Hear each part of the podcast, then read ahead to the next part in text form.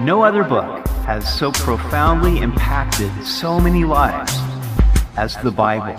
Welcome to Simply the Bible, the Through the Bible teaching program of Pastor Daryl Zachman of Calvary Chapel, Treasure Valley. Today we see where King Sennacherib of Assyria threatens the Jews in Jerusalem that if they don't surrender, they will be destroyed. The Jewish officials tear their clothes in sorrow. We hope you join us as Pastor Daryl continues in Isaiah chapter 36 on Simply the Bible. There are times when God shows up in an extraordinary way. These demonstrations of God's grace and power are not commonplace. Therefore, they deserve to be remembered and celebrated whenever they happen. Today, we come across such an extraordinary demonstration of God. The story is found here in Isaiah 36 and in 2 Kings and 2 Chronicles.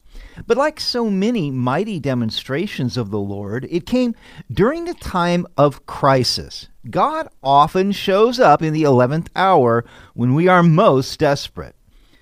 We continue in Isaiah chapter 36. Now it came to pass in the 14th year of King Hezekiah that Sennacherib, king of Assyria, came up against all the fortified cities of Judah and took them.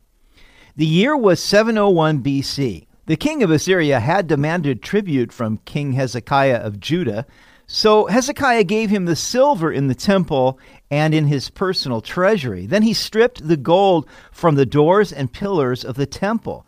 But rather than this appeasing the king of Assyria, Sennacherib sent a delegation to demand complete surrender. According to his own account, he leveled 46 walled cities of Judah during this military campaign. Then the king of Assyria sent the Rabshakeh with a great army from Lachish to King Hezekiah at Jerusalem. And he stood by the aqueduct from the upper pool on the highway to the fuller's field and Eliakim the son of Hilkiah, who was over the household, Shebna the scribe, and Joah the son of Asaph the recorder, came out to him. Now, Rabshakeh was not a proper name, but a title. He was likely Sennacherib's field commander. Hezekiah sent three of his officials to meet him outside the walls of Jerusalem.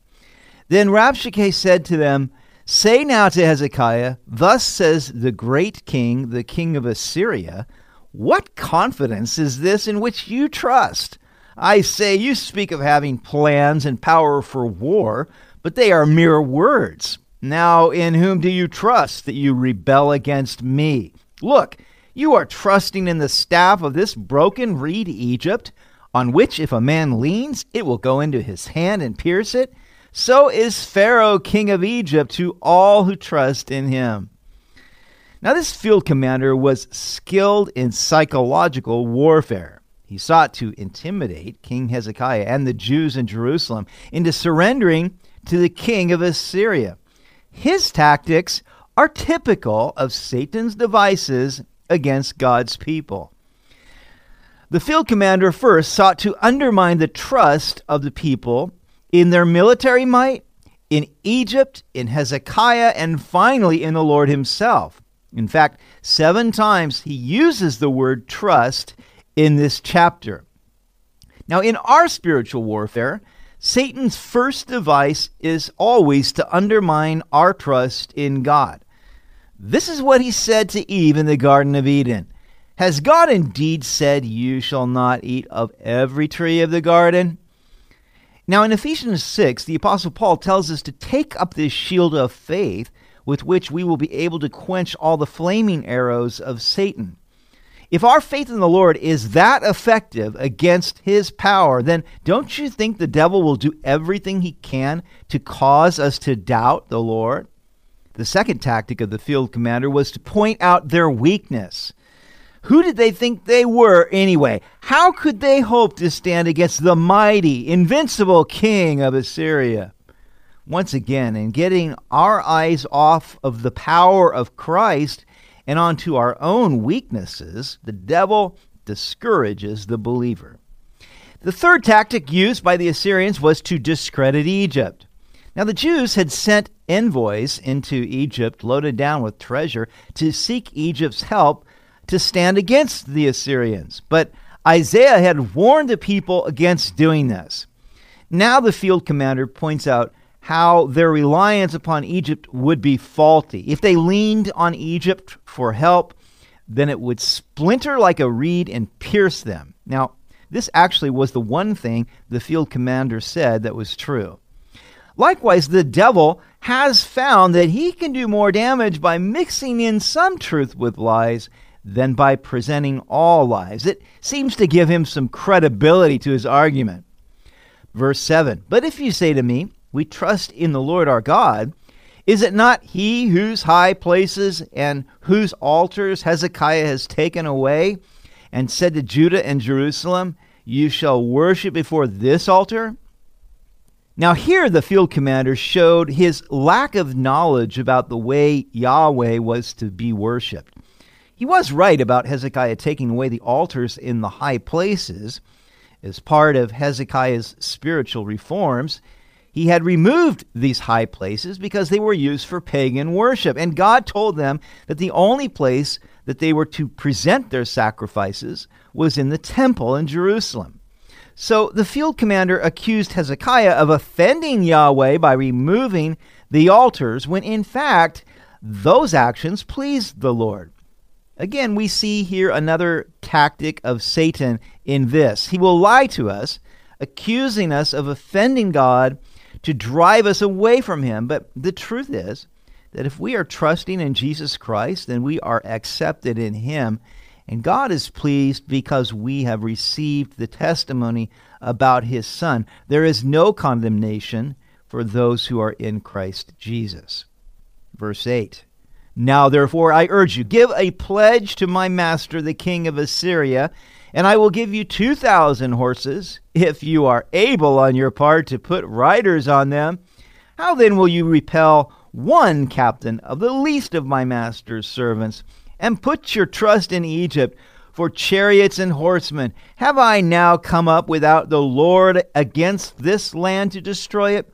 The Lord said to me, Go up against this land and destroy it. Now you cannot help but see just the arrogance coming through this field commander. Through deceit and intimidation tactics, he tried to get the Jews to surrender and pledge themselves to serve the Assyrian king. He said that if they would do this, then he would supply them with 2,000 horses. But then, in a derogatory way, he says, But could you even put horsemen on them? It was clearly an insult. It was yet another tactic of the psychological warfare to show them that resistance was futile. His final and most outrageous tactic was to say that Yahweh himself had sent him to destroy the city. Now, while it was true that God had raised up the Assyrians as his instrument of judgment against the, the northern kingdom of Israel some 21 years earlier, it was blasphemous for the field commander to claim that the Lord ordered him to destroy Jerusalem when the Lord had already spoken through Isaiah saying that he would deliver Jerusalem. Another device of Satan is to boldly contradict the word of God, such as when the serpent said to Eve, You shall not surely die. Verse 11 Then Eliakim, Shebna, and Joah said to the Rabshakeh, Please speak to your servants in Aramaic, for we understand it, and do not speak to us in Hebrew in the hearing of the people who are on the wall. But the Rabshakeh said, has my master sent me to your master and to you to speak these words, and not to the men who sit on the wall, who will eat and drink their own waste with you? Hezekiah's officials didn't want the citizens on the wall to understand what he was saying. He didn't want them to get into a panic.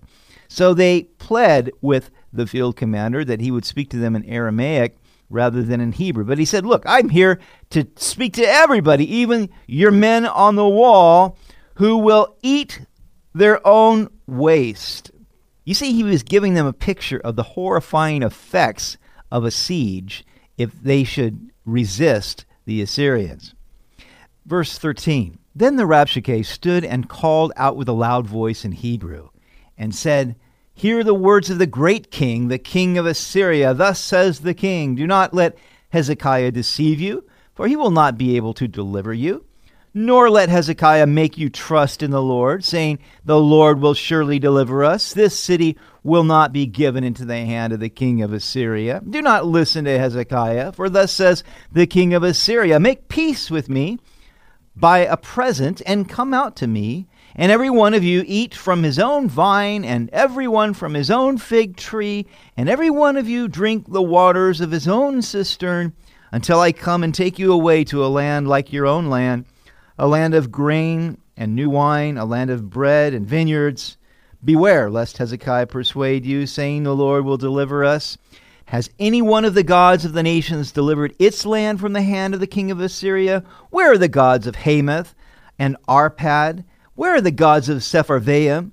Indeed, have they delivered Samaria from my hand? Who among all the gods of these lands have delivered their countries from my hand, that the Lord should deliver Jerusalem from my hand.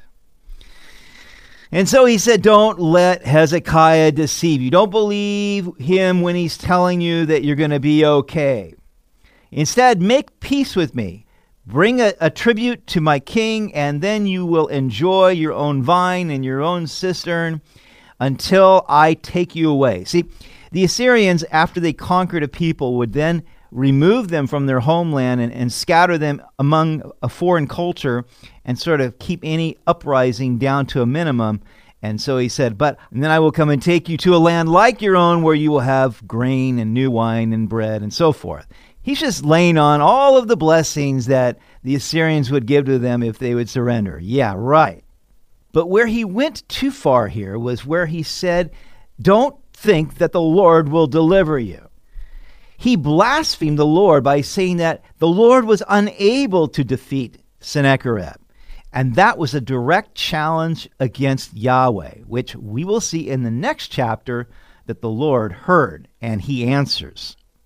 He said, What God has delivered their countries from the king of Assyria. And it was true that the other gods of these other nations had not succeeded in delivering their people from the king of Assyria, but they were merely dead idols and not the true and living God of heaven. Verse 21 But they held their peace and answered him not a word, for the king's commandment was, Do not answer him. Then Eliakim the son of Hilkiah, who was over the household, Shebna the scribe, and Joah the son of Asaph the recorder, came to Hezekiah with their clothes torn and told him the words of Rabshakeh. And so they held their peace because Hezekiah told them not to answer a word, and they were obedient to their king, but they tore their clothes, a sign of great mourning of what are we going to do? We are in a desperate situation. And so we're going to leave it there today. This is just a wonderful story to see how the Lord did allow the Assyrians to come right up to the city walls and give these terrible threats, but as I said, the field commander went too far when he blasphemed the Lord and basically said the Lord was unable to take on the king of Assyria. He blew it there for sure, and we'll see that tomorrow. You've been listening to Simply the Bible, the Through the Bible teaching program of Pastor Daryl Zachman of Calvary Chapel, Treasure Valley.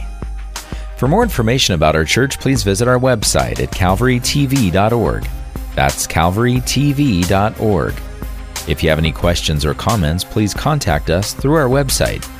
To listen to previous episodes, go to 941thevoice.com or check out our podcast on iTunes or Spotify. Tomorrow we will see where Hezekiah seeks Isaiah's help against the Assyrians. Isaiah encourages Hezekiah and assures him that Sennacherib will fall. We hope you'll join us as we continue in the book of Isaiah on Simply the Bible.